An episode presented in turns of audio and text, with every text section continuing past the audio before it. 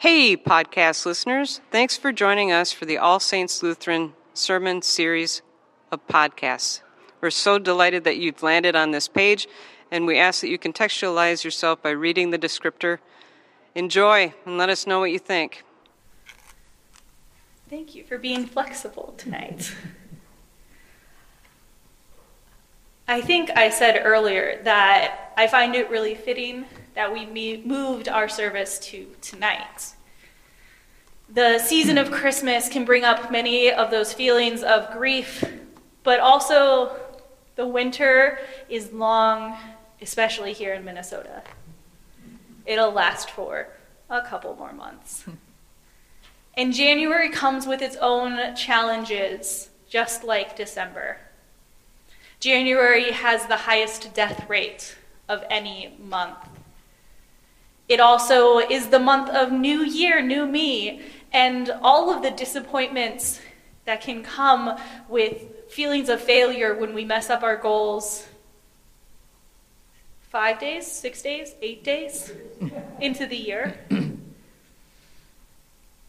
It's also the month that has the highest job turnover rate, which means grief that may come with the loss of a job, or even in a new job, those mixed feelings of grief and anxiety and the joy. It can be a hard month.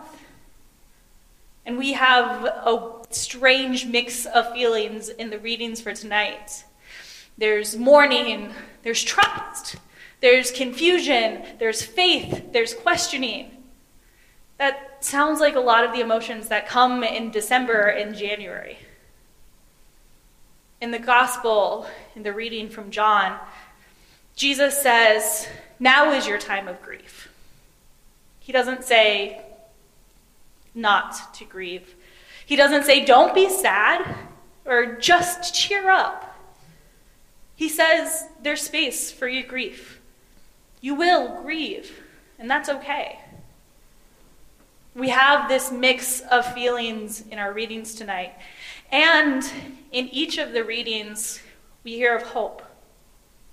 Jesus says, Your grief will not last forever. I will see you again, and you will rejoice, and no one will take away your joy. Now, I want to be really honest hope is hard for me. It's maybe one of the most millennial Gen Z things about me is this really difficult thing of having hope in our world. I really struggle to find hope in the world. But I hear hope and I trust in the hope in our reading from Revelation in this new heaven and the new earth and God tabernacling with us, God's presence, God dwelling in creation with creation. God will wipe every tear from their eyes. Death will be no more. Mourning and crying and pain will be no more. The words of the Revelator reflect the words of Jesus. You will rejoice. No one will take away your joy. But now we live in this time that in seminary you hear all the time of now and not yet. Jesus has been born. Jesus has died and risen. Jesus has promised to come again but not yet. We know the promises. Some are here now with us, and many are in the not yet. For me, right now, in this season of the year, of my life, of the world, Things are maybe more reflective of the psalmist who says, my, thir- my soul thirsts for God, for the living God. When shall I come and behold the face of God? My tears have been food day and night. While people say to me constantly, Where is your God?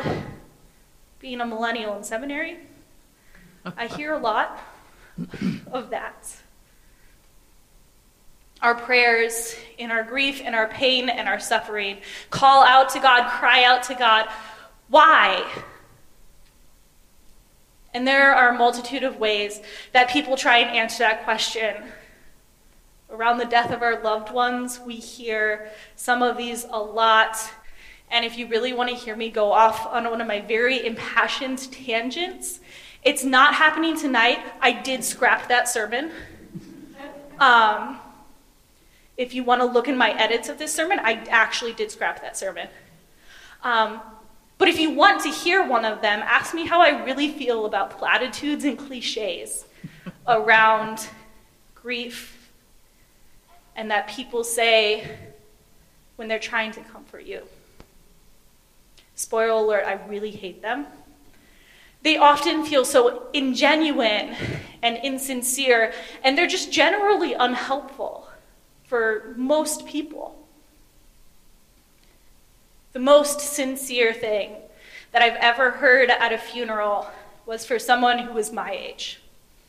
The minister said, They should be here, and we shouldn't have to be here. Sometimes all we can do is cry out to God in pain because of everything that's happening. The night is long the beauty of the night holds rest, but it can also hold restlessness, anxiety, grief. And God created all of the cycles of humanity, of day and of night, of summer and winter, night and winter, each having an incredibly important part of creation. And there's space for your grief, for your exhaustion, for your rest, for all of the emotions that come in the cycles. In Jesus, God with us, enfleshed in humanity. In Jesus, God has experienced all of that. The whole human existence, the experiences. God knows our pain deep and fully.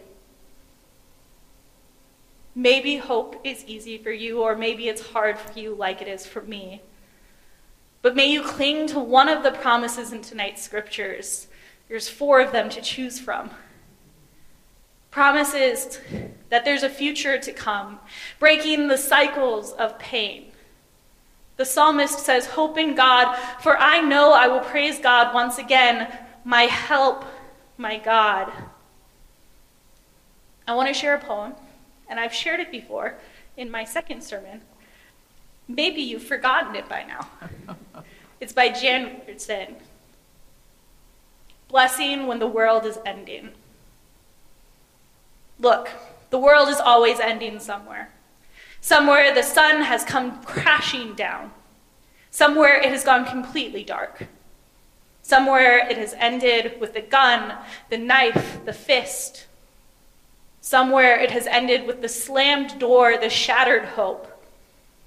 Somewhere it has ended with the utter quiet that follows the news from the phone, the television, the hospital room.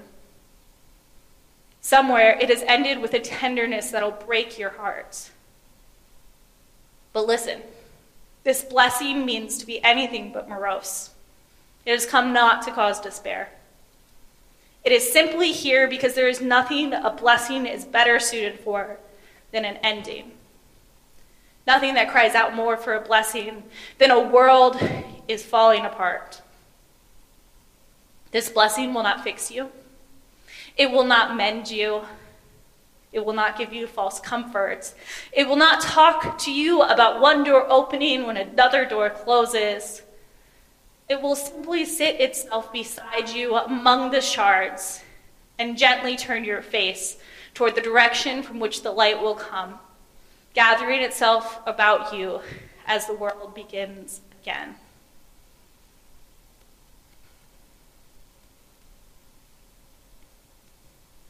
Tonight, we sit beside each other, holding space for all of the emotions that come, awaiting a time when God comes finally to wipe away all pain forever.